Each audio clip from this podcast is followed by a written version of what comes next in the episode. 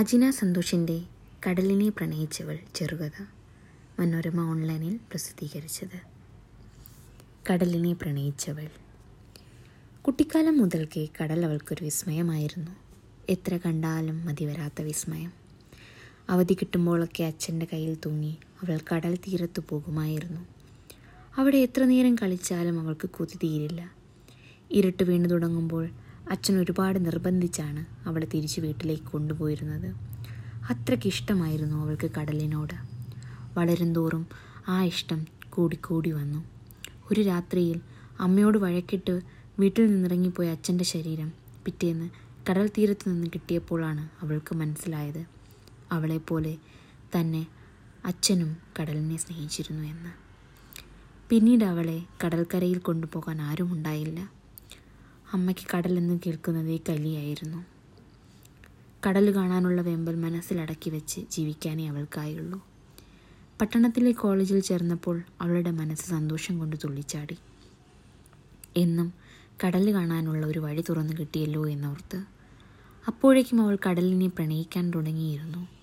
College വിട്ടു കഴിഞ്ഞാൽ കൂട്ടുകാരൊക്കെ ഒഴിവാക്കി അവൾ തനിച്ചു കടൽക്കരയിലെത്തും. കടലിന്റെ അനന്തതയിൽ മിഴികൾ പാകി ഒരുപാട് നേരം നിൽക്കും. അവളുടെ കാമുകനായ കടലിനോട് പരാതികളും പരിഭവങ്ങളും പറയും. ഒടുവിൽ അസ്തമയ സൂര്യൻ കടലിനോട് ചേർന്ന് കഴിയുമ്പോൾ മനസ്സില്ലാ മനസ്സോടെ വീട്ടിലേക്ക് മടങ്ങും. പതിവായി കോളേജിൽ നിന്ന് വൈകി വരുന്നതിനാൽ അമ്മ അവളെ വഴക്കു പറയും. ഒന്നും മിണ്ടാതെ അവളെല്ലാം കേട്ടു നിൽക്കും. പിറ്റേന്ന് വൈകുന്നേരം കാമുകന്റെ മുൻപിൽ മനസ്സ് തുറക്കുമ്പോൾ എല്ലാ സങ്കടവും മാറും. ഈ കാര്യത്തെ ചൊല്ലി വീട്ടിലും പ്രശ്നങ്ങളുണ്ടായി. അമ്മയും മറ്റു ബന്ധുക്കളും അവളെ കുറ്റപ്പെടുത്തി. ദിവസവും തനിച്ച് കടൽക്കരയിൽ പോകുന്നത് വേറെന്തോ ഉദ്ദേശത്തിലാണെന്നും സത്യം പറഞ്ഞില്ല എങ്കിൽ പഠിത്തം നിർത്തുമെന്നും പറഞ്ഞു. അപ്പോഴും അവളൊന്നും മിണ്ടിയില്ല. കടലാണ് തന്റെ കാമുകൻ.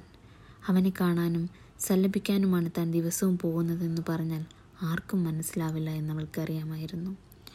അവളുടെ പ്രണയം ആരുമായും പങ്കുവയ്ക്കാനും അവൾ ഇഷ്ടപ്പെട്ടില്ല. പിറ്റേ ദിവസം ക്ലാസ് കഴിഞ്ഞപ്പോൾ അവൾ നേരെ കടക്കൽ കടൽക്കരയിലേക്ക് തന്നെ പോയി. അലയാഴിയുടെ അനന്തതയിലേക്ക് നോക്കി അവിടെ ഇരുന്നപ്പോൾ അവൾക്ക് നല്ല ആശ്വാസം തോന്നി.